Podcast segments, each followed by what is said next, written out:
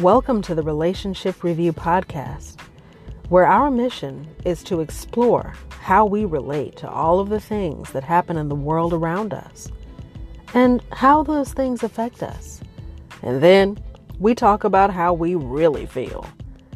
I'm your host, Edison, and I'm frequently joined by my podcast partner, Coco, who also happens to be my 13 year old daughter. Ours is an interesting mix of perspectives and experiences as we cover a wide variety of very interesting topics. But as we like to say, everything is relationship. It's going to be pretty exciting, and we're glad that you're joining us for the journey. So here we go. This is the Relationship Review.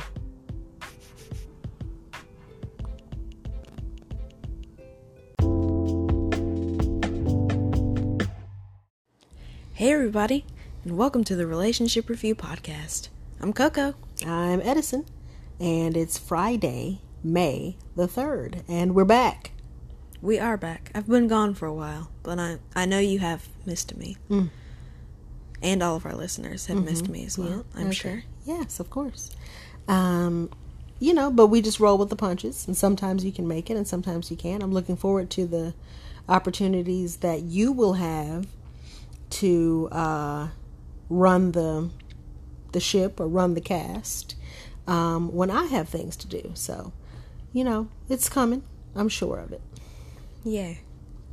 Not that I don't enjoy you as my podcast partner, but it will be nice to do some episodes by myself. Yeah.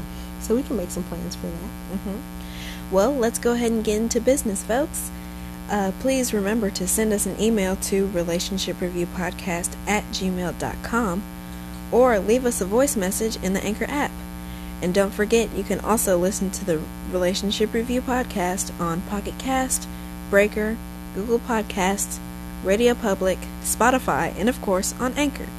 Don't forget to rate and subscribe, leave us a review, and follow us on Instagram at The Relationship Review.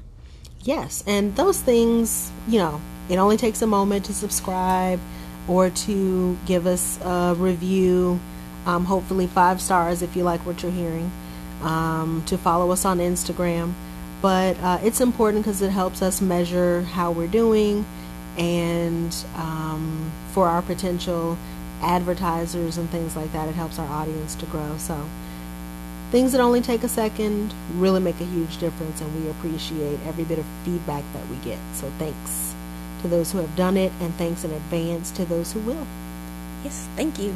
okay so should we do a little uh, recap of what i talked about last week that we're kind of building on this week Let's recap. Okay, so last week um, was actually just a review and update of current news and uh, some things that are happening out in the world that I did.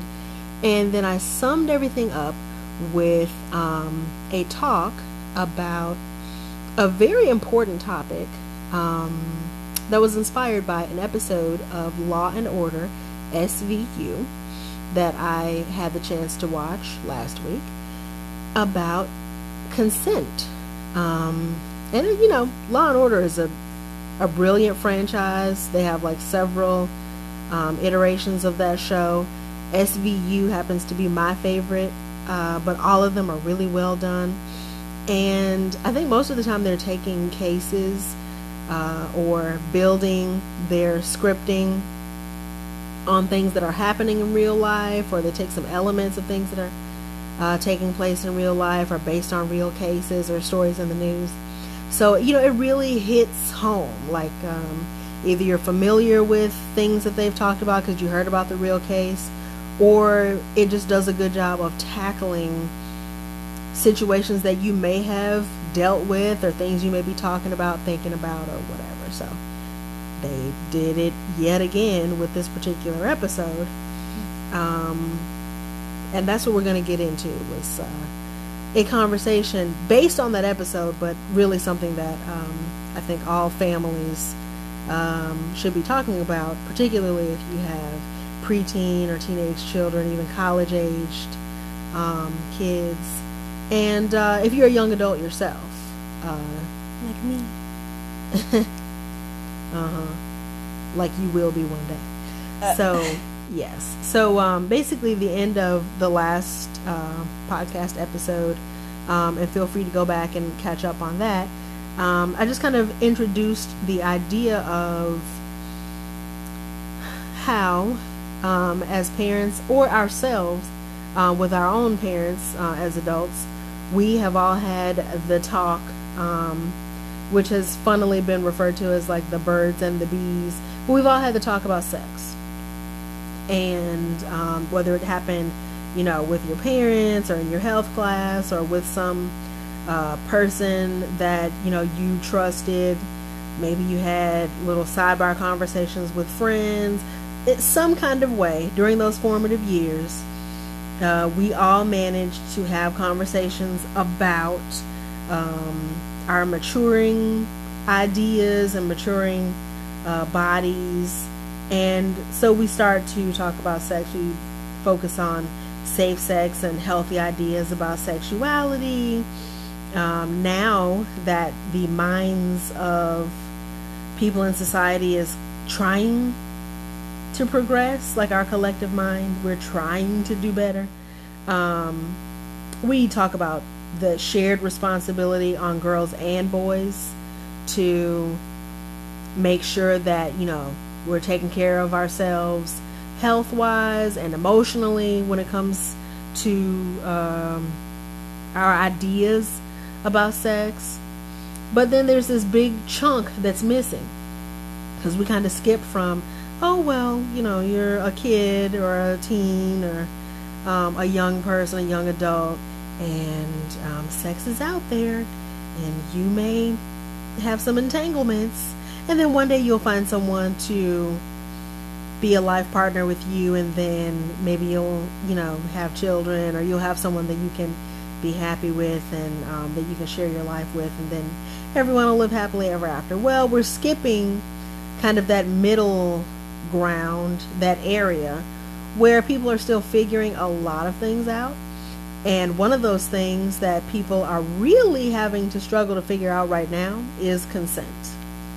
And uh, the truth is that we have needed to talk about the concepts and the ideas behind consent, which seems very simple, but is really very complex. We've needed to have these conversations for a long, long time, hundreds of years.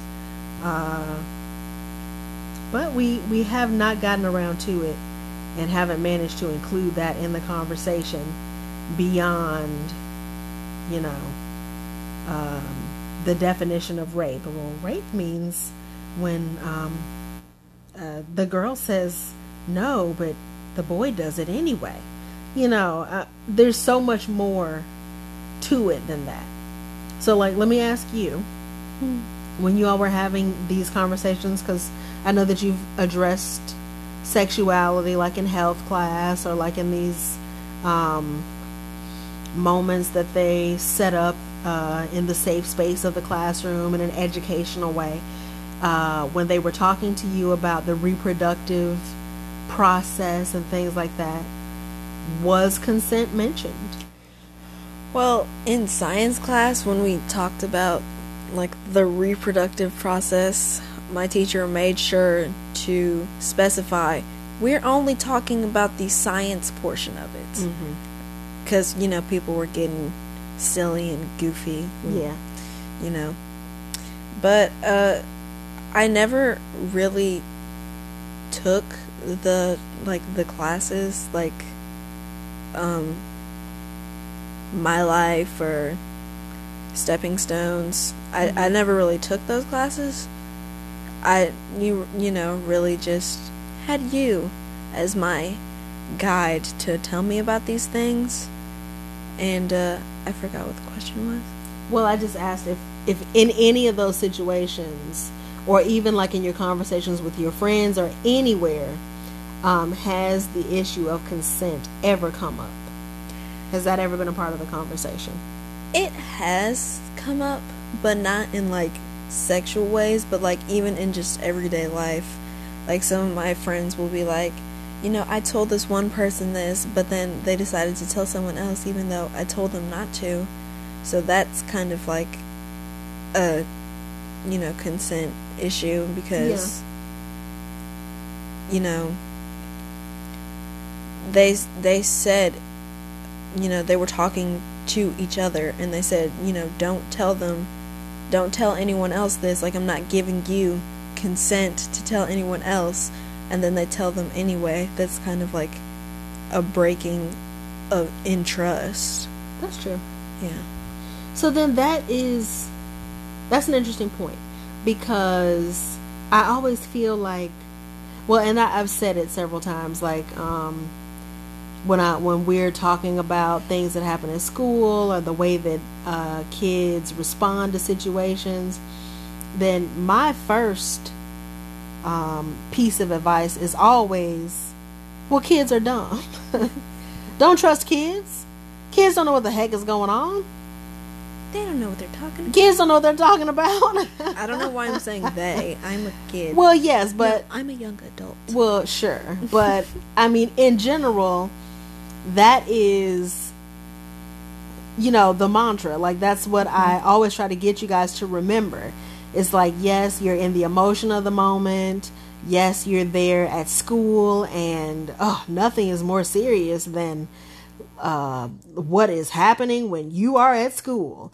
Nothing is more important or more, you know, there is no grander moment in life than what is happening in the halls of school. But then, really, I mean, oh my God, it's just kids. kids and their drama The drama that happens in the halls of middle school or in the halls of high school pales in comparison to real life what really matters in life.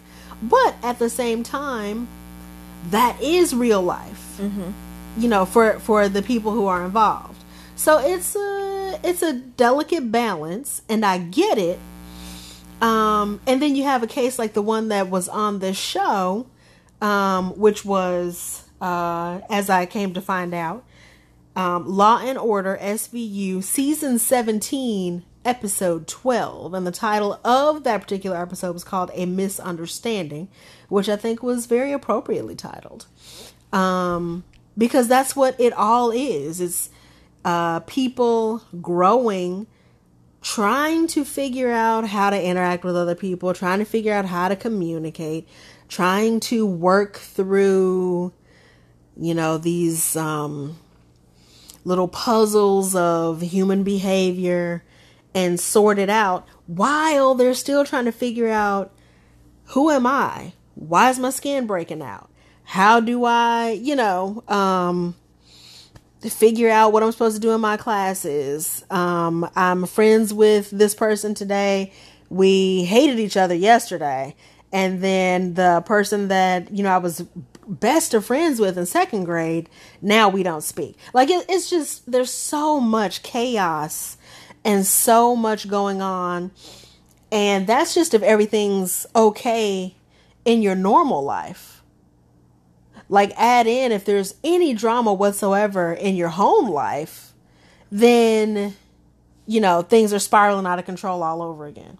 So, as a as an adult who's like years removed from the hallways of the middle school, to me it's like, oh my God, kids are so dumb. And why are you falling for this mess? And, you know, don't get involved in that BS.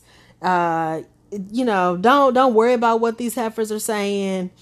Um, they're just as insecure as anyone else. Everybody's insecure. Nobody knows anything. Everybody's stupid. don't worry about it. Forget it. You know what I mean? yeah and You know that's my general philosophy yes about all of it. uh, Edison used to uh, volunteer at my school to uh, help out in the classroom and stuff. And then once I reached a certain grade point, she stopped doing that. It was middle school. Yeah, but I think it was specifically because she doesn't like kids' drama. Yes, because I can't take it. And then it's more because at that point, by the time you went to middle school, um, I'm the same size as other people's children. So then you know, all this drama's going on, all these hormones are coursing through. So I'm not just working with the sweet baby children that, you know, were at the elementary school mm-hmm. that I have been seeing in the classroom since they were second graders. And, you know, then they grew, we, we, they grew, we kind of grew together. Right. So we're experienced with one another. Then you go to middle school and there's this whole other crop of kids, and some of them are larger than me. We're the same size. You know, um, they have different attitudes. Their parents have different philosophies. We haven't had time to establish those kinds of the, the rapport.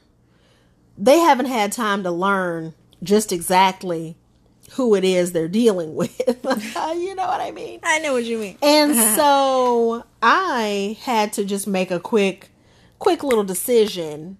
Um, am I going to continue supporting, uh, you know, this portion of my child's education in this way? Or is there another way that I can do it that doesn't put me at risk of putting my hands on someone's child? if they, you know, say something a little slick, if the eyes get a little, you know, the side eye gets a little bit too sensational, um, if they feel like what they're saying is a little more valid or a little more important than I feel like it is, and I have to shut them down, you know what I mean? Because I'm always ready to take it there. You are. You know what I mean? Mm-hmm. It's always been my philosophy that people come to this earth with the personalities that they have. So I don't care if you're 12 or 112. If you are speaking to me, um, you know, in ways that are problematic, then we have a problem. okay. Right. so I just had to make, you know, the the grown up choice for me. Now, you know, other people would say, "Oh, well, you know, uh, the kids they're they're fine at that age. You just have to have more patience." Well, my patience meter doesn't go um that far. Over my patience meter goes like somewhere slightly below the half tank mark. You know what I'm saying? Yes. And I have to reserve the the amount of patience that I have for particular situations. I just can't go out there and be, you know, making it rain patience everywhere that I go like some people can because we all have different gifts. Right. You know what I mean? I did not inherit your lack of patience. I when people are getting on my nerves, I've got to take my time and say, "No. Will you listen? Can you stop? Will you listen? Please, just take a second and just hear what I have to say." See. And Yeah. and and then they hear what I have to say and they're like, "Oh yeah, you're right." And I'm like, "Yeah, I know I'm right." Mhm. Like if you had just stopped to listen instead of wasting my time, you know? Mhm. But But then for me, it's like um, I'm telling you the precise thing that I want to happen right now. And I am the adult. And you're a child. You're not my child, but you're someone's child. And you're still a child. I don't care whose child you are, but you're a child. And I want action right now. And if I don't get it, then it's difficult for me to separate my rules for children, which are my children, and my rules for children, which are all children, which is I said it once. If I have to say it again, I'm going to say it with my hands. You know what I mean? so which is why you would be such a not good school teacher. that that's why I stay out the classroom. You know what I'm saying? So, and actually, my response is one of the things that um, had me hmm, kind of tuned in and kind of keyed up to this particular episode of Law and Order because it was about that parental um, protective relationship and how um, the parents on both sides of this issue really got involved. So before we go further, let me kind of give a synopsis Okay. of um, this episode that we're talking about that we're referring to before we go further. So this episode of Law and Order SUV Nope. Because an SUV is a sport utility vehicle. I think she means SVU. and I do, um, which is Special Victims Unit. Uh, so this particular episode, a misunderstanding, um, starts with a young girl. I think she's fourteen or fifteen. She's a freshman in high school, and she is being eyed or goggled or googled, oogled, or whatever. she's being looked at, watched by this boy who's a senior. Stalked. She's Well, stalked. I mean, he wasn't stalking. He's doing what kids do, okay, in, in, in the high school realm. Um, he's looking at her from afar, admiringly. He is snickering with his friends. She has a friend who's nearby. She says, "Oh my gosh, um, that boy who she thinks is cute, she likes him, um, is looking over here at me." And the girl says, "Like, oh, he's into you. Oh my gosh." Later on, she gets and they, you know, giggle and and run away. Um, apparently he's a crush of hers. Okay. And I think, honestly, I can remember being in high school and having uh, the attentions of like upperclassmen. It is kind of exciting, especially if there's someone that you have thought was cute, or even if it's someone that you never paid any attention to at all. To know that, like, oh, I'm a freshman, I'm a little freshman, you know, the small fi- fish in the big pond, and someone who's a senior, especially if he's like an athlete or something like that, is mm-hmm. paying attention to little old me. oh my goodness, or you know, whatever. It's like, wow maybe I'm not, you know, the little nerd dork that I thought I was or whatever. so you you can kind of see some of that action happening. So she scoots away to class. She's, you know, feeling good about herself. She gets a text message from the dude. He asks her to a dance that they're having. She's like, "Yeah." So she's excited about that. Dances in a couple days or a week or so or whatever. Mm-hmm. They go to the dance together. She's getting cute for it. She's like, you know, pretty excited about it. Yeah. While at the dance, he gives her a flask with some liquor in it. Um, he they didn't really talk about that very much, but he did do it. Yeah. Um, and then after she's had a couple of drinks, then he asks her if she wants to go somewhere more private, air quotes, and they slip away to um, an area of the school where I guess it's known that kids go to to make out. But it's called a dark room. It's usually used for developing pictures, right? Yes, that's what dark rooms are for. Yeah. And um why I don't know. Maybe it's for their like their um maybe they maybe people take no, it's not for drama club. It's for photography. But maybe that's what I was going to say. Maybe they have like a photography club or photography class where they would still be using a dark room. Yeah. So anyway, um, and then to put it into context, it looks like they're going to they're in New York, so they're going to what looks like a private school. They're very wealthy kids. Um, you're dealing with the uh, with people in the upper financial bracket. they're rich, honey. So, um, you know, the school is nice. It's, it's uh, got uh, lots of resources. They go into this dark room area that is very nice. You know, they're not in some little hole, some little corner. Um, they're in like a very nice space. And they're fooling around, uh, results in her, the girl, making a very uncomfortable uh, series of facial expressions in her asking the guy that she's with to slow it down, to take it easy, hey, not so rough, and things like that. These are the things that she's saying. She's making faces that we can tell as the viewers she's not comfortable. Um, but then they kind of cut the scene, and uh, he's extremely eager, and they kind of cut away to her then returning home from the dance. Her mom sitting there, her parents were sitting there waiting on her, like, hey, honey, how was it? Because she's a freshman, it's her first dance. And she's like, oh, it's fine, I'm tired, I'm going to bed, good night. And she goes upstairs and then kind of collapses on her bed into tears. Um, the dude sends her a text message and he's like, I had so much fun. See you Monday. She's like, okay. And then she just, you know, cries herself to sleep. And then her friend was like, I want to hear all the dates. What happened? Yeah, she ignored that text and just had a meltdown. Yeah. So, progress forward. Her parents find out what happened. They attempted to file a police report. The police said, well, it just sounds like, you know, his word versus hers.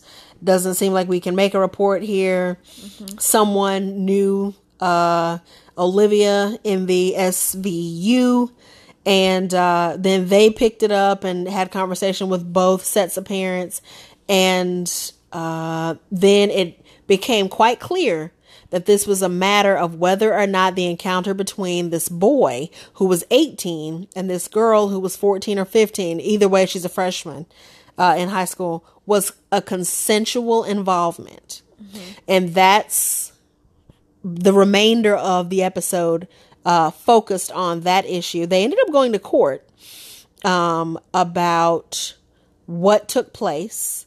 And some of the more interesting things that happened were that these kids both still had their phones. There continued to be uh, texts exchanged. The girl continued to go to school and didn't want to feel ostracized or like cast out by these schoolmates and these school friends. Yeah. And she just took on this very apologetic, even though she was very clear about the fact that she asked him to slow it down. She told him, you know, that he was being rough. She felt as though she gave him enough um, information, clues, signals that she didn't want his affections. She wanted him to stop, and he kept pressing. Um, but then on the other side of that, she's got to go to school every day with these friends, and she didn't want to be cast out or looked at negatively or have any of the bad attention associated with this. And that's exactly what happened to her because everyone just assumed that, oh, this girl is making too much of it. Or like she's overreacting. Exactly. Yeah um, all of the support fell to this boy just because he's saying, Well, I thought she was into it. I thought she was into it. And so the episode goes on, and there were a few charges against him. Most of his charges were dismissed. And then one of the charges he was found guilty. And then the girl continues to be apologetic. And she's like, I'm, I'm sorry. I don't know like why this is happening and then the last scene is like them looking at each other like how did this happen how did we get here oh i don't know mm-hmm. and so that's what made me want to you know have this conversation because that was the perspective of the kids but then the parents are ready to like throw you know the moms are ready to throw their handbags down mm-hmm. and take their earrings off and like you know rich white lady scuffle. Lay hands. well, sort of. I mean, I don't know. What does that look like? Shake each other by the shoulders. Uh, scratch each other with their nails. Oh, with their manicures. Yes. Yeah. You stab them with their rings. Smack each other with their gloves. Oh. Yeah, just just take out their le- leather gloves and be like, let me take some. Let me. Take. Don't you treat my daughter this way. Oh yeah, wait, I gotta do the the sound effects. You say the words, and I'll do the yeah. How dare you, Vanessa? This is my son's life, Janet. The Relationship Review is sponsored by author Amanda Andrews. Her first book, The Little Princess Finds Her Crown, is a delightful tale encouraging self confidence. Princess is a clever girl whose curiosity leads her on an amazing adventure through all her mom's things. After overhearing her mom refer to herself as a queen, Princess searches high and low for mommy's crown. Join Princess on her adorable and hilarious quest. Listeners can order a copy of The Little Princess Finds Her Crown, signed especially for you by the author. Visit thequeensguidetolife.com forward slash shop to order the prince or princess in your life a copy today. so if you get a chance to watch um, that episode of Law and Order again, it's from season 17, episode 12. 12. And the name of the episode is called Misunderstanding. A misunderstanding. A misunderstanding. Um, if you do a Google search for any of those uh, combination of keywords and things, it'll come up. It's definitely available right now on Amazon Prime TV. That's where we watched it. Um, and also, if you have like your cable service, if you can uh, pull up episodes of TV, of television on there, um, I watched it initially on. I'm pretty sure it was USA or TNT or something like that. So if they have seasons of Law and Order available, um, SVU, then you ought to be able to pull it up there as well. Not SUV. Not SUV. Uh, so the thing that struck me about there were several things, but so the thing that struck me particularly was okay, how do you handle this situation as a parent? Um, things come up. Things happen at school. Things happen when you are away from your kids, and it's still your responsibility to get involved or advocate for them. Um, it's happened several times. There's some um, difficulty or some situation that takes place with my kids and another kid, or my kid gets, you know, in trouble, or uh, some other kid has done something and I I need to go to school and address it, and I'm not present during that interaction, but everyone's willing to talk about it. My kid is willing to tell me what happened. The other kid is telling their side of the story. There's probably a teacher present or other children who were, you know, uh, there during the scenario. So eventually, you're going to get to the bottom of that situation. Um, or if it's my kids together, you know, a sibling situation. Um, some, some, some, you know, kerfuffle is taking place. Uh, if I'm on the other side of the house, and it doesn't happen so much anymore, but every now and again, but it used to be. Um, something's taking place. Uh, it's my turn to do something, and uh, the other sibling is not being fair or whatever. We're going to get to the bottom of it because when the parent steps into the situation, then everyone wants to tell their side. They want to talk. They want to share. But in this matter, these kids didn't really want to talk. no. No, the the the daughter was very hesitant and reluctant to talk to her parents. Um, the boy didn't really want to talk either, and when he did talk, he lied Yes. More than once. more than once. Uh, because you know that was his initial instinct was to lie to protect himself. Because I believe he knew all along that he had done something he had no business. But you know, other people should watch the episode and form their own opinion. Right. Um, so in this situation, and probably other things as well, you know, if, if kids are in a situation where it feels like they're in trouble, um, they're not going to be as forthcoming with the details. They're not going to want to share. They're not going to be like, no, let me tell you my side. Uh, this was unfair to me. Mom, hear me out. Like, I've got to tell you what's going on so that you can figure it out. You know, you can get to the bottom of it or whatever. Yeah. And like in TV shows, you never hear someone talking like that. They're always like, "Oh, well, nothing happened. I mean, not really. I mean, you know, like I'm fine. You, you know." Yeah. So that's why I was saying they did a very good job of portraying this situation because I think it would really happen that way. Um, I think it would be very mysterious and the kids would be very elusive and evasive and not really wanting to talk and it'd be a bunch of, you know, BS chatter amongst the kids at school and a whole bunch of text messages flying around and, um, just adding to the, what the foolishness of well it's not foolish because it's a real situation but adding to the the confusion or the noise of the situation Building on layers that Yeah. don't really need to be there. and so then as a parent it gets more difficult to get down to the bottom of what is going on uh, then as um, you have two different sets of parents in the situation who are looking at it from uh, very opposite sides. Um, I'm not. I am wondering, as a viewer who was able to kind of see both sides of the situation as, as it was happening, is there any instance in which I would be able to empathize with the other parent or the other child and hear it out? Like I never saw them. I never saw anyone suggest that they bring the kids together and say, okay, let's talk together, maybe with a therapist, a social worker, anybody, and mm-hmm. say, let's talk to, we're hearing, hearing some conflicting things. Let's talk together through what happened mm-hmm. and see how we're remembering things. But I I feel like that would be the best way to do it.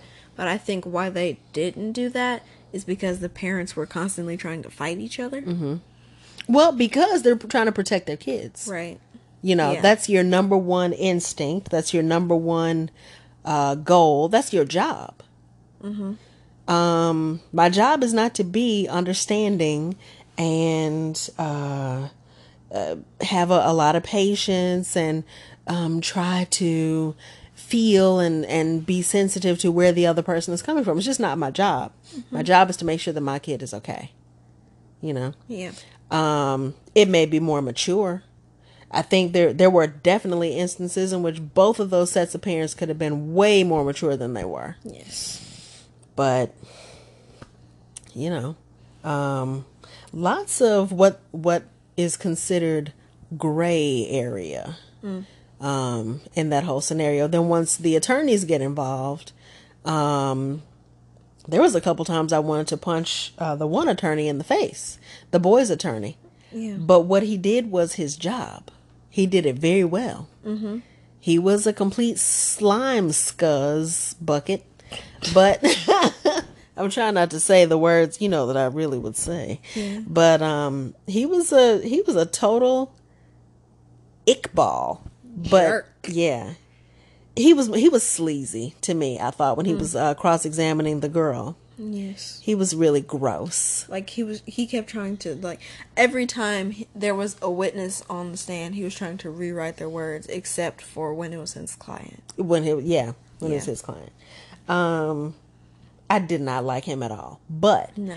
i did see that he was extremely effective and he did his job quite well Mm-hmm. um and again if it's you know if if it's my child and my child's future on the line because they ended up saying that um you know in the midst of this this boy is 18 on the show uh, he lost his scholarship um, or his acceptance to college was withdrawn or something like that happened as a consequence of this situation.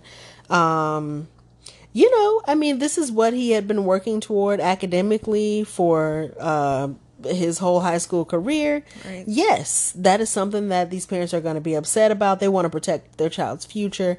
If this slimeball attorney is going to be the person who can you know uh save my son's future save him from his stupid uh decisions then yeah I, i'm gonna hire the sleazeball too you know? Um it's just very interesting Yeah. and I still came away from it not really being totally sure how I would handle it as a parent. How do you deal with the the situation where it's not your consent? It's your child being involved with a person that they like or had, you know, um, ad- admirable feelings toward. And going to something happy, a happy occasion, a dance, and things just spiraled in a direction that no one anticipated. You know, Yeah. Like people will always be like, well, if I'm ever in this situation, then this is exactly what I'm going to do. But they're just saying that from that standpoint. And then when you actually are in that situation, sometimes you freeze up or you don't do exactly what you wanted to do. And- yeah. And things just go out of control. yes. How many times have you heard someone say, "Oh, well, if I win the lottery, you know, I'm going to do this, this, that, that, and the other." But I have heard several um, actual stories about how winning the lottery has ruined people's lives, Yeah. um, including one in which a man was murdered and buried in his yard.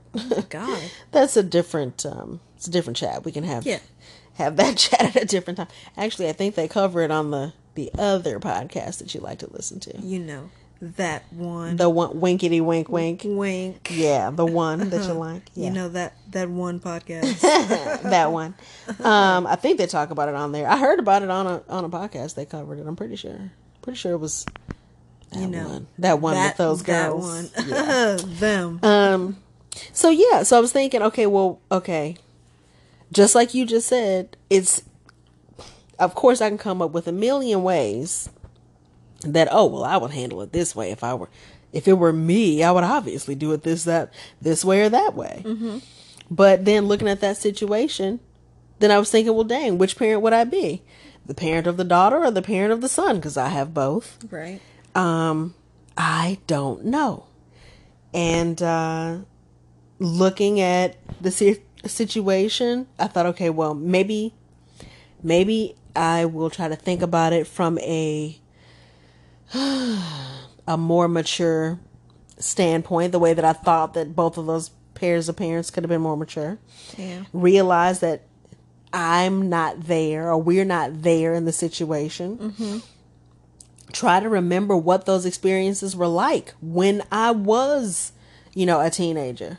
Right. We've all had those encounters, you know, those first encounters. Um, nothing like what this girl went through. I didn't. Me Um, neither. Well, that's good.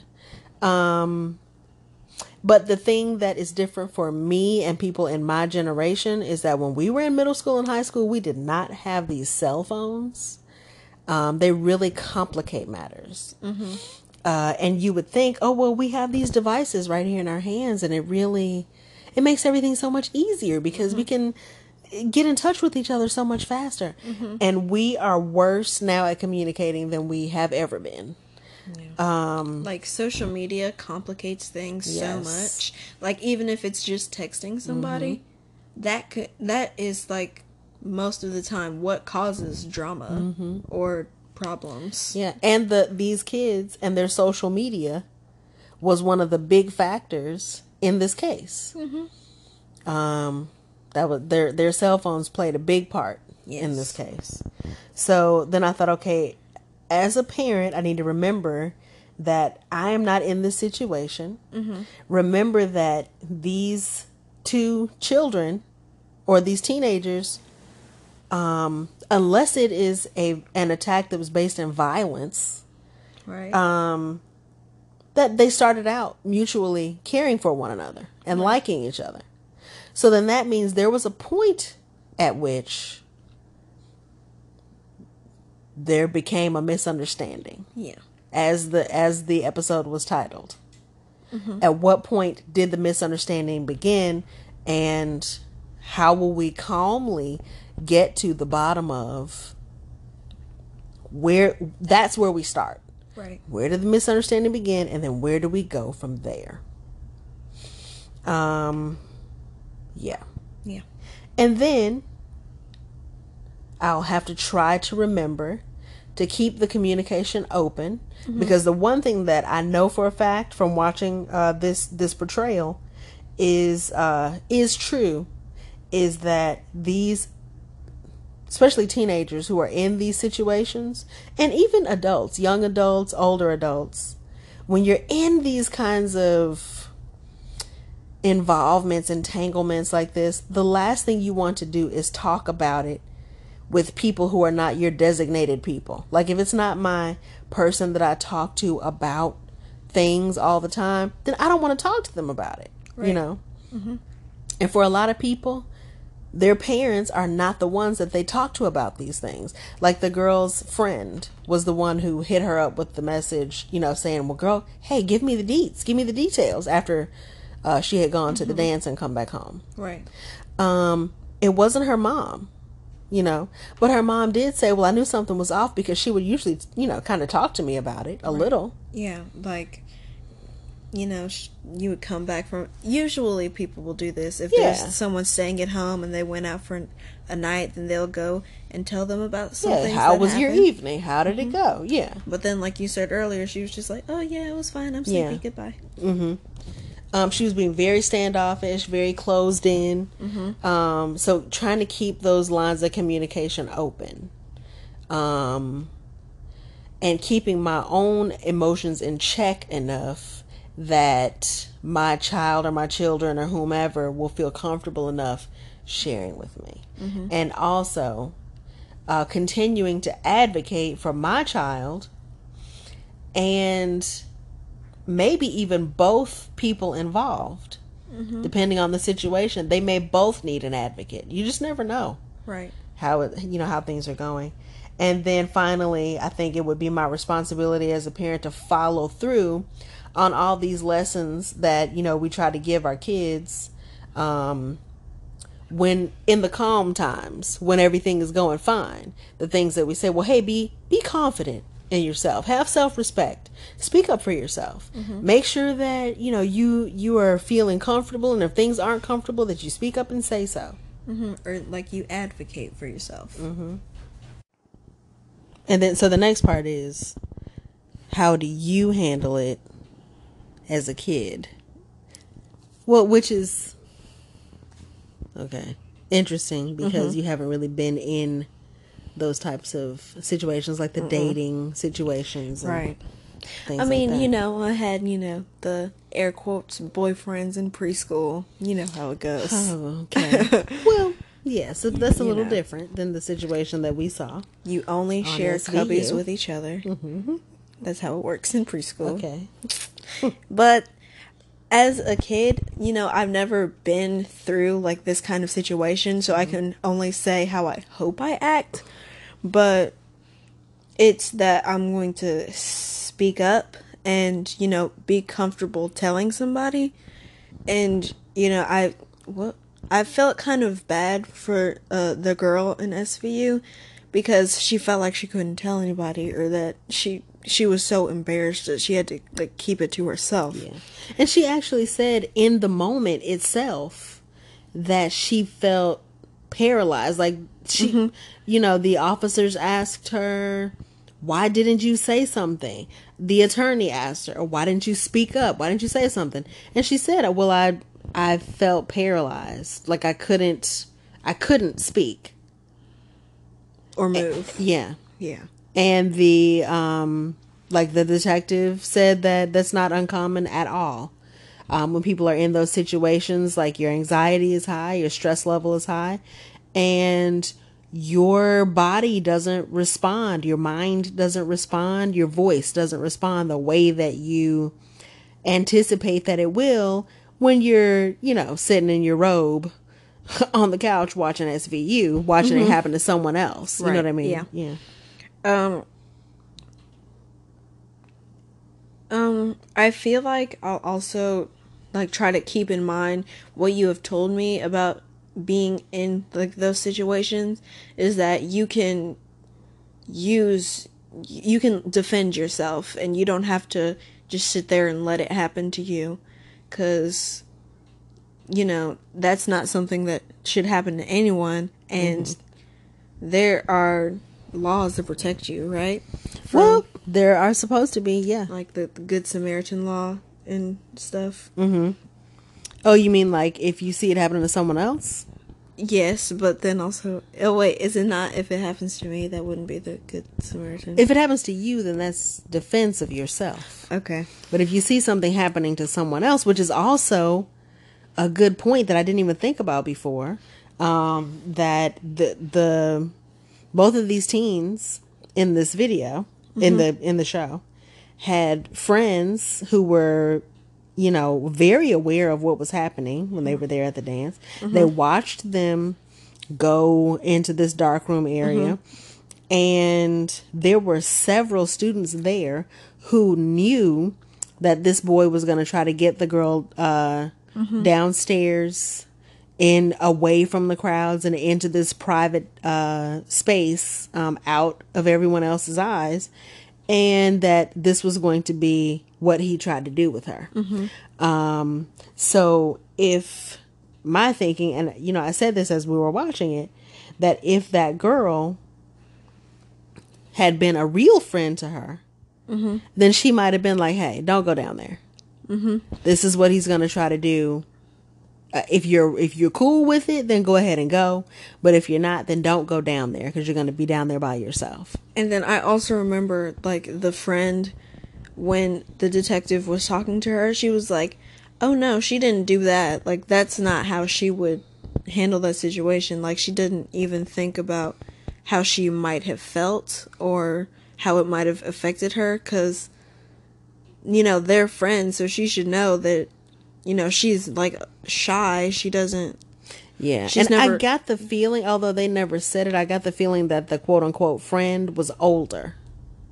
yeah. I'm not sure if that was the case, but I got the friend that she, uh, the excuse me, I got the feeling that the friend was either older or that she was a person who was already experienced or you know yeah. something like that. Like had a boyfriend or Uh-huh. whatever. There was something a little more um, knowing about that girl because yeah, when she answered the question to the detective, and she was like, uh, you know, you don't go in the dark room and then say no, or like you don't decide to go in the dark room and then Yeah. change your mind. And he was like, um, yes, you can. You can always change your mind. It was very, very strange. Yeah, and and you know she was like, "Well, that's not how she would do it anyway." Like I know my friend, and she she wouldn't say no. Yeah, because she liked him so much, so she would never have told him no. And that was also very striking to me. Like, wow, what kind of a quote unquote friend are you that you're sitting here telling the police that basically yo yo homie is a liar? If she's saying that she didn't uh, want to, you know, be with that boy, then she's a liar. And that's the thing. When she went into the room, maybe she thought she did want to be with him in some kind of way. She did go in there thinking she would like to hug him, maybe kiss him, you know, uh, get to know him a little better, get a little closer. Um, but she didn't want some of the other things that took place while they were in there. Right. Yeah. So, and then that's where we get to this space where, well, what was consensual and what was not? And then how do we establish when a person has consent or has the okay to go forward? Um, I would say always be mindful that your relationship with yourself, like the voices that you're going to hear coming from within, the memories that you're going to have of your experiences, those things are going to outlast any friendship that you have as a, you know, a teenager, as a freshman, as a high school student. There are people that I went to high school with and saw and sat with every day and you know, they were my friends. And I ain't seen them since, you know, the last day that I was at high school. But there are things that I experienced while I was in school that I'm never going to forget. Yeah, me too. Yeah, shut up. so if, if something was traumatic or if something, you know, happens that was embarrassing or something that I hated, then those memories tend to stick with a person. And we were uh, reading an article about that in class about how like it was like a, a like about how much sleep you should get for like your brain to work prop- properly, but it was like your it was saying that your brain tends to remember more of the negative thoughts. Mm-hmm. Like if you don't get enough sleep. Yeah. Yeah. because it doesn't have the opportunity to function through and cycle through just like your computer or your cell phone okay um it your brain is way more complex than any of these machines and it has to have the opportunity to function through and cycle through all of its different stages of like regeneration and things like that and it does those things when you're asleep because think about it when you are awake your brain is working to make sure that all your systems are go. Uh, your brain is in cap- captain mode. It's in pilot mode. And it can't really get to the business of taking care of itself until you you know go somewhere and mind your business and go to sleep. And then everything about you can start to regenerate and rejuve and rejuvenate um, because it doesn't have to worry about keeping your dumb butt you know, standing up straight or not bumping into walls or blinking or, you know, making sure your bladder is uh, purifying things and you go into the bathroom several times a day, making sure to give you the alert that you're hungry and making sure you're eating and just all those systems that your body has to take care of. Your brain is in charge of all that stuff. And so it's a big job and somebody's got to do it and that somebody is your brain. So yes, it's a very good point. Um, and so then the last thing that I would say is um, beyond protecting yourself above any quote unquote relationship, because that girl was, uh, excuse, well, both of those kids in this show, as is true of probably every child, every teen, every tween, every um, college student, every young adult. Very, very, very self aware, very worried about reputation and what the kids' school are going to say, and blah, blah, blah, blah. Okay. Yeah. Um, fill in those blanks. but your self preservation, your self relationship, how you are able to view yourself, um, what you're going to remember about an experience is way more important than what your friend is going to say, what, you know, what that boy would have said if that young girl had been like, um, if you don't back the F up off me right now, I told you no, or she didn't say no, but she should have. Or I told you this is making me uncomfortable. I told you to slow it down. I don't think so. No thanks. I'm heading back up the stairs. This is stupid. I only just started talking to you the other day. Mm-hmm. Chill, man. You know, any of those things. Now, she might have been worried that he would be like, that wench, she was terrible when we went, you know, in the little room or whatever. Um, What a problematic yeah. heifer. What a prude. What a, prude. do they kids say that anymore? No. what do they say? Oh, she's so frigid. What do they say They- nowadays? uh, She was not into me. No, he wouldn't say that because he'd be embarrassed. uh, Man, whatever for that girl. excuse my language, Lord, but uh, man, that hoe. yeah, he would. Or maybe he would say something. I mean, who knows? The point is, it doesn't matter mm-hmm. because what she'll remember about the night is probably how pissed she was mm-hmm. that he would try something like that, or that she had to, you know, get in this dude's face when she was supposed to be able to just enjoy her dance. Right. But then she would have been able to just go to sleep and the next day been like, girl, can you believe I'll give you the deets all right. Um, that old handsy, uh, touchy grabby stupid guy, like he's not that cute or whatever. And then going about her business. Um, and then as I have told both of you many times, you and your brother, and I hope that parents all across America are telling this uh, with sincerity to their kids. Blame it on me.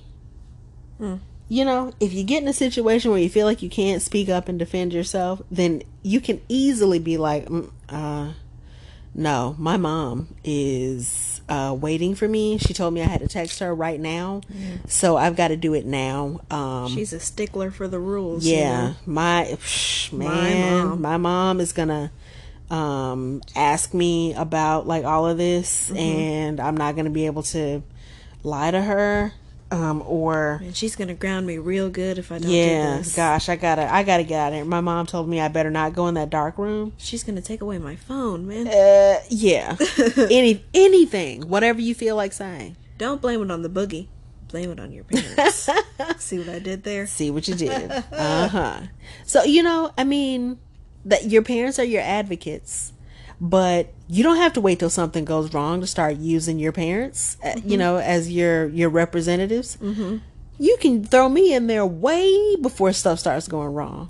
Uh uh my mama is not gonna go for that.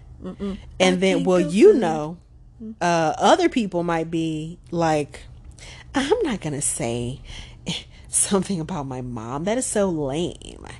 But um, lame. Your friends and counterparts who have experienced your mama, um, They know better. they won't have any questions. They'll just be like, "Oh yeah." They're gonna shut it down right now.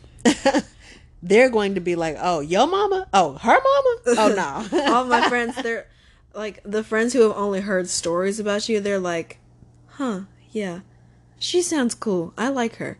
And then the people who have actually met you have are like, "She's gonna do what?" Oh yeah, I believe you. Because some people, I I tell them like all the nice things about you, and they're just like. Oh, your mom sounds so sweet. She wouldn't do that.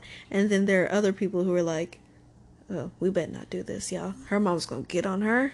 And I'm just like, yeah, yeah and not just her, everybody. Er- everybody. and they're like, I'm scared for myself, so can we just not? Yeah, yeah. Can everybody not? Can we just not? Cause see, Just- if if though if that young girl or the boy had me as a mama, then he wouldn't have had that flask, the little liquor he was trying to give her. Uh-huh. He wouldn't have been like, um, "Girl, let's sneak on down to the dark room," or he might have, or whatever. But Your mama senses would have tingled and been like, What y'all doing down here? You would just come from out of nowhere and just be like, You got But- something you want to say? I know for certain that girl would have known she was not going to be able to just come in the house and be like, "Everything's fine. I'm going to bed. Good night. Bye." Um, Uh, girl. excuse me. Get back down those stairs. I think you better go ahead and tip it on back down here, sis. We got some talking to do. Mm-hmm. Now, what happened? Yeah, and I was gonna say now, how was the dance? like, like if you were my mom and I was just like, Yeah, thanks, but if you were my mom. I did hear you say that. I was going to let you catch up, and you did. Look at you. But you being my mom, if I had done that, you would have been like, "Oh no, no, come back down. Tell me Yeah. what happened."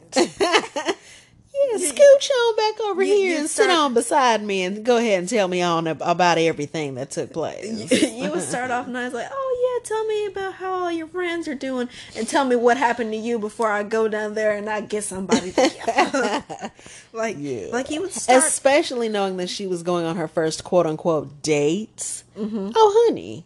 I'm going with you. Sweetheart. I'm That's why I thought I so maybe they had like cuz they didn't really get into this in the episode. Maybe they had like a chauffeur. I mean, they had housekeepers. Mm-hmm. So maybe they had like cuz I said they're rich rich. So mm-hmm. maybe they had like housekeepers and Yeah. things like that and chauffeurs to drop the kids off at the dance They and stuff. never have the parents drive.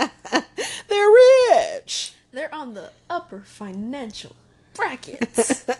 So maybe I mean maybe they did because I'm sitting here thinking, oh, a day a boy is going. You going with a boy? Oh well, I'm gonna see y'all when y'all come outside. So it would when you come outside the dance house. I'll catch you outside. How I'm gonna catch you outside. so instantly, like the moment that they both walked outside, because uh, young sir, you're escorting my daughter somewhere, um, or um, young madam, you're going somewhere with my son. Y'all are gonna get in this vehicle right here. Okay, She's with doing, me She's doing her finger demonstrations, you guys. with me in here, and I don't care if they're you know eighteen or whatever. Mm-hmm. Let me chauffeur you. Let me take you, yeah. and then we're gonna ride there together, and then we're gonna ride back. Cause I'm gonna be here when your dance is over. You're gonna come in here and Mm-hmm. get right in this vehicle, put your cheeks on the seats. and then we're gonna cruise on. You know that right there is is kind of a deterrent. Yeah, you would turn around in the seat and be like, now look here.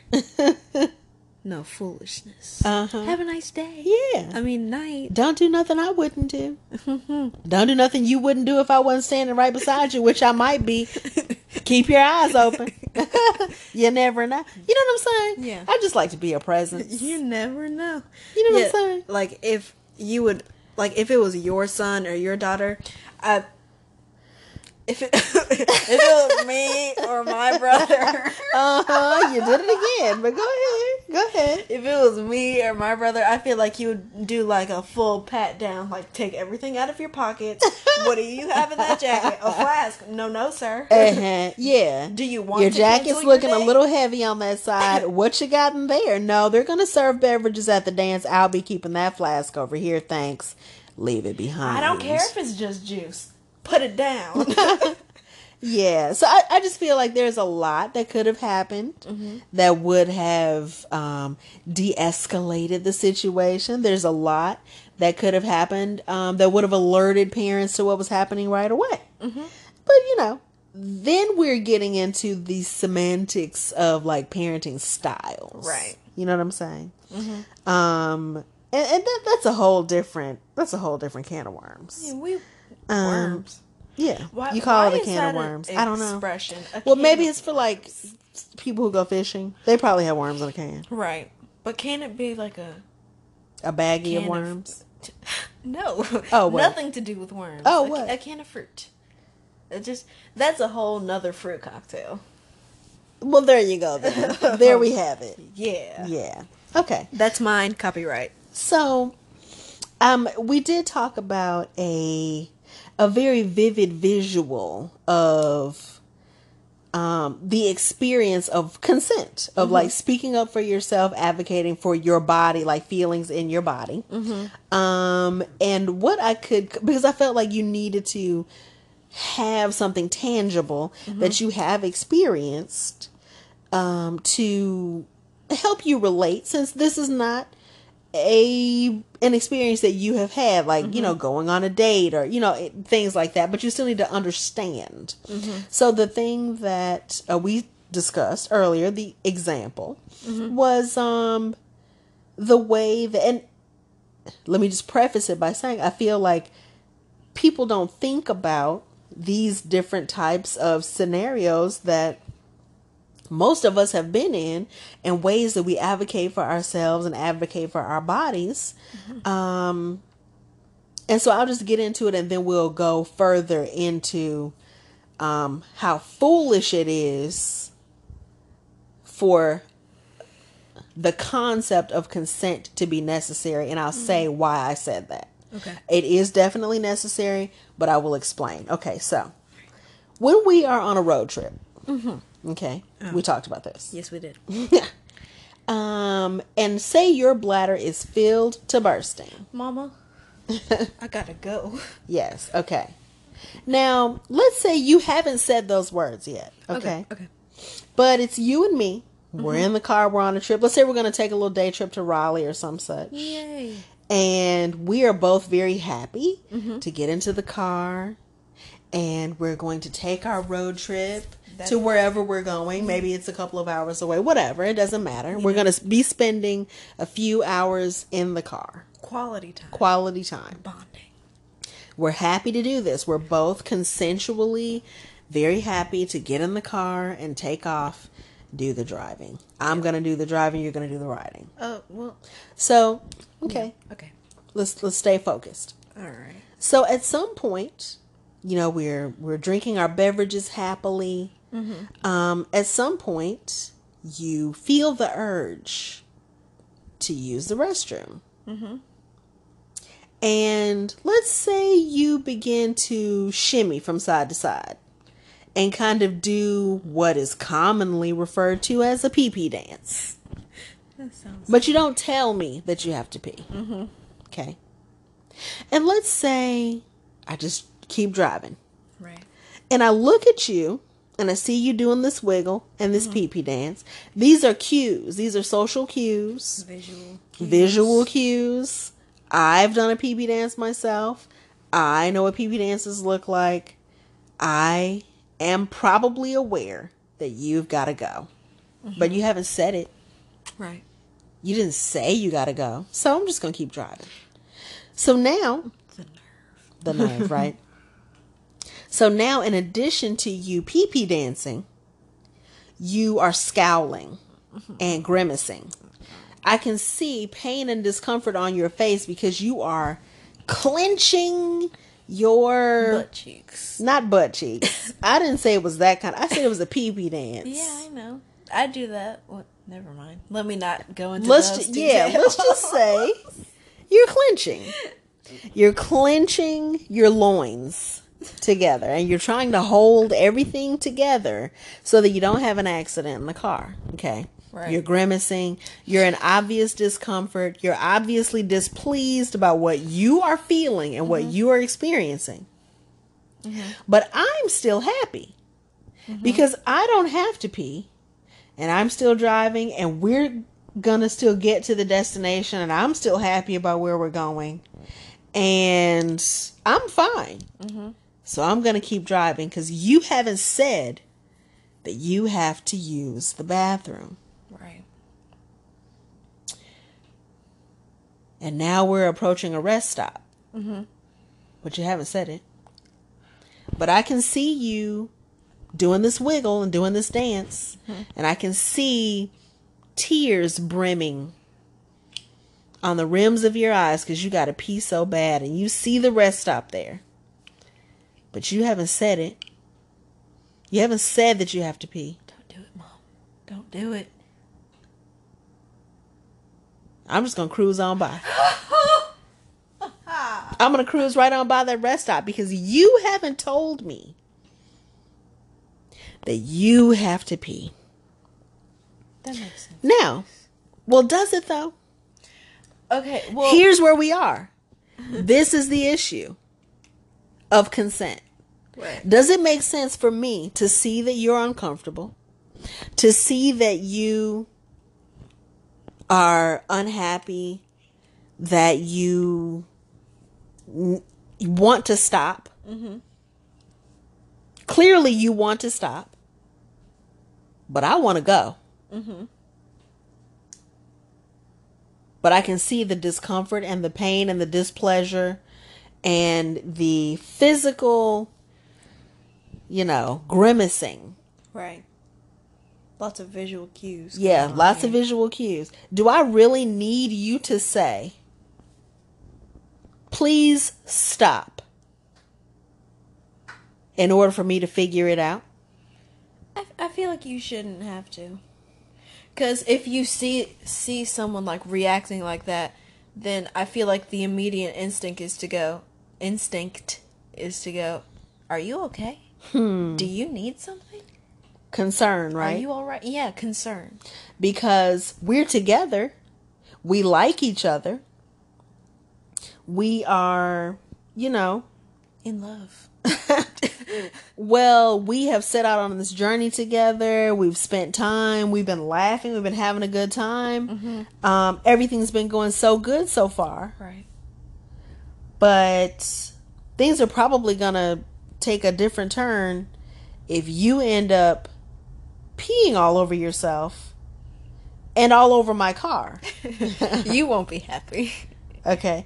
And listen, and not even if you're my child, right? If you're mm-hmm. just another person, you know, just just another person that and we're traveling together. Mm-hmm. And this is happening. So do you see what I'm saying? Yeah. Um it, okay, so referencing back to the program that we watched, this girl in the show was visually uncomfortable. She looked unhappy. She did not say, I would like you to stop. But she looked displeased. She looked like she was not okay. And she didn't say yes either. She didn't say yes. But did she need to say stop? I don't think so. Because she she you could tell by the things she was saying and how she was acting that she was uncomfortable with what was happening. And you know, he just kept on pressing, Yeah. which is not cool. No. And this is where I have the issue of um the stupidity that we're even having to have this conversation. Right? Yes. Um, but then here's another case, okay, where things went very, very differently.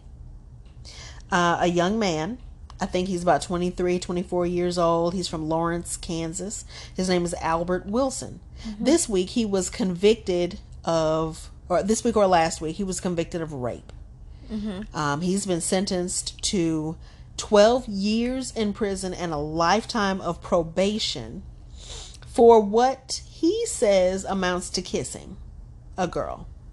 Mm. Um, because his story and her story are very different. Mm-hmm. He says They kissed, they fondled, they fooled around consensually, mm-hmm. but they did not have sex. Right. She says that yes, she, you know, kissed him and all those other things, but that he took it too far and that she was raped. The jury, it went to trial.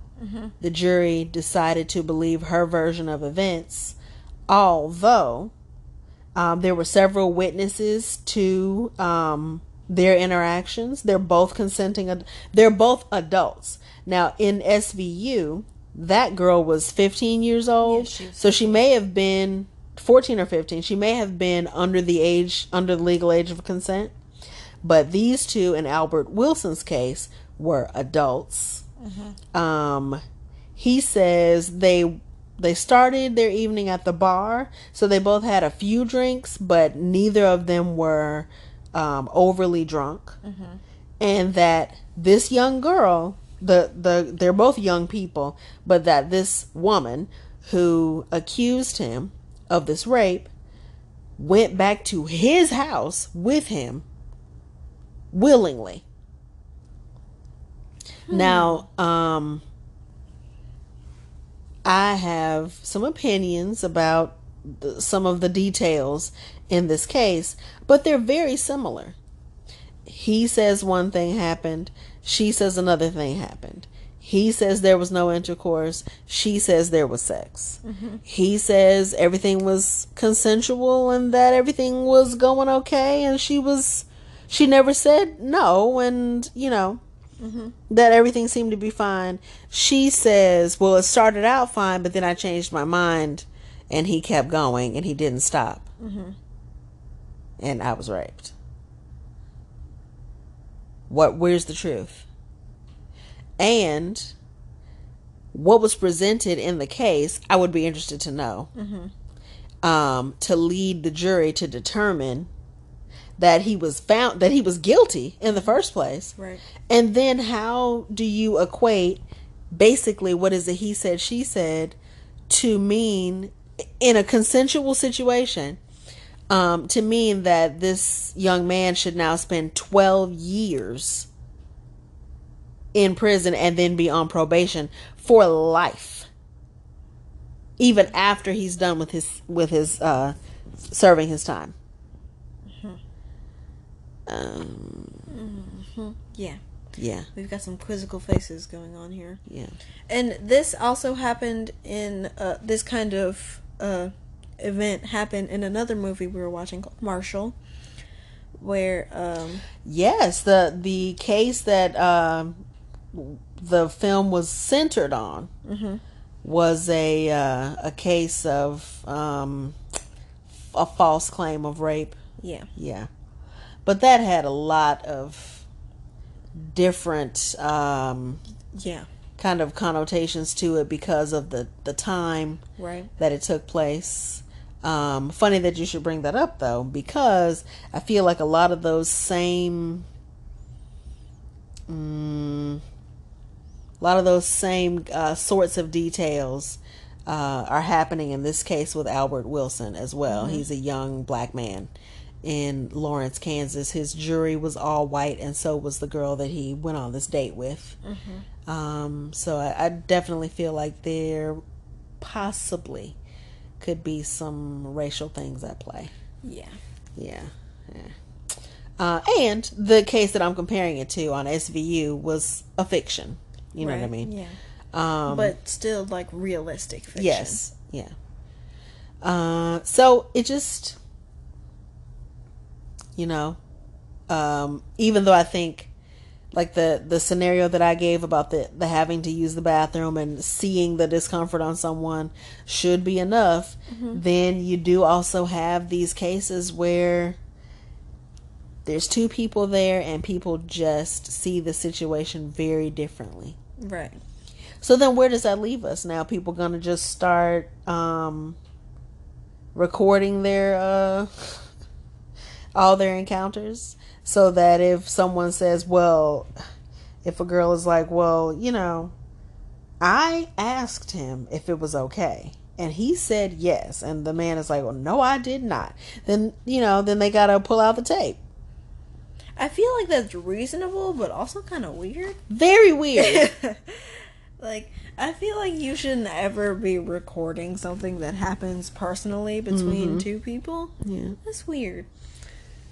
I mean, but of course, you have to have, say it with me, Consent. That's our vocab Yeah. word for today. for this the word of the day yeah. yeah and even though we've had these discussions i think we're on to some good ideas about you know like our personal um, definitions and how we'll handle it personally i don't think we're any closer to solving the issue of you know how to deal with consent But we've got some solutions to helping ourselves or advocating for yourself, having an ally, blaming your parents. that absolutely right I'll definitely be using that. I mean, I love you. yeah So i dearly. mean hey i'm the one i'm the one that said it absolutely do it she's that that's what she said. Yep. Oh God. anyway, well, yeah, I think this was a good, um, a good chat. Mhm. And um, how do you feel? Do you feel like more equipped to handle? I feel ready for any situation. Do you really? Okay. Well, not any situation. Yeah.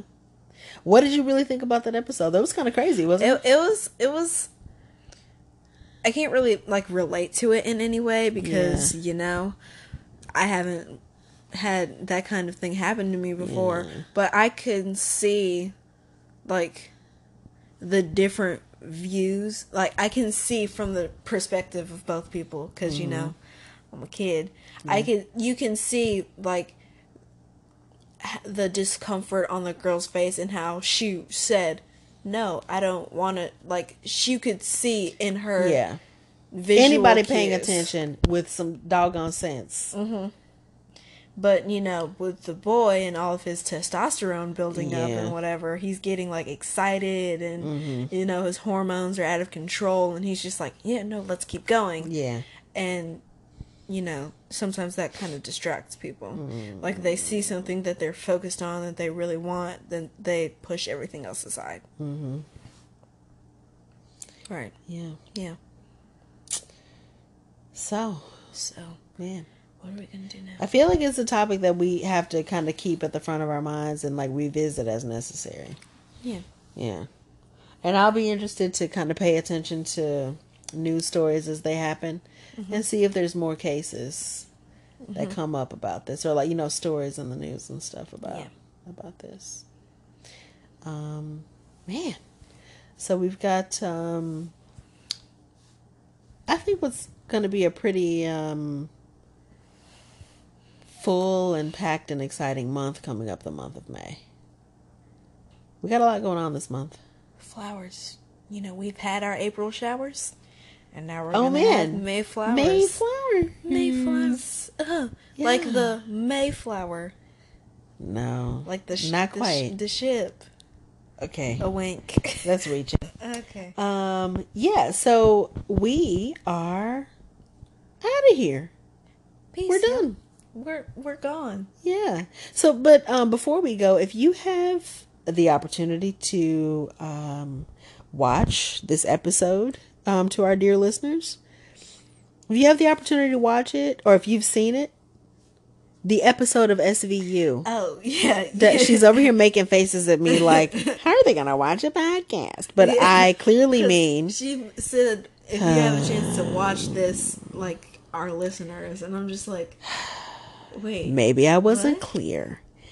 If you have the opportunity to watch that episode that we've been referring to of Law and Order SVU, and then you want, or if you've already seen it and you know which one we're talking about, and you want to share some feedback with us, um, you know, just give give us your thoughts and uh, let us know what you um came away with or what you, what your takeaways were from that episode or if you've heard anything about this real life case uh, of Albert Wilson in Lawrence, Kansas. I would really be interested to know more details about that as well because it wasn't very well covered in like national media. Um so I barely uh know very much about it I had to kind of dig a little bit, and even when I did that, I didn't didn't get very much.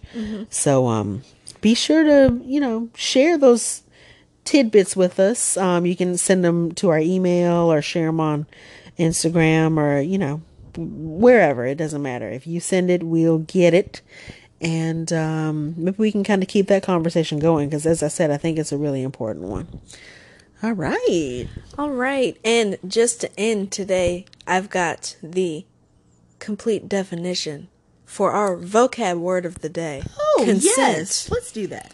Let's end on an academic note. So, the noun definition of consent permission for something to happen or agreement to do something. An example no change may be made without the consent of all the partners. The verb definition is give permission for something to happen. An example, he consented to a search by a detective. Ah. And also that reminds me, um, one of the other things that we talked about when we, cause we kind of have like pre conversations before we record, um, during the week as we're leading up. Um, when you go to like the doctor's office or basically every other thing you do in life, you have to give your permission for people to touch you, to help you, to examine you, to do every single thing. Um, you have to fill out forms. You have to make sure that anyone else who's going to interact with you knows that it's okay. And this is the one area in life where it's like, I mean, she was into it. The face she is making right now. So yeah, let's let's let's keep this at the forefront, and um, this is important. This is really important. But, let's- anyway, let's end on a positive note. yeah. May flowers. Okay, yes, the flowers, definitely the flowers. The pretty um, flowers. and spring weather settling in uh, after a daunting um, winter. Just in time for your birthday. Yay! Yay. All right, y'all. Have a fantastic week, and we will catch up with you next time. Bye bye. Bye.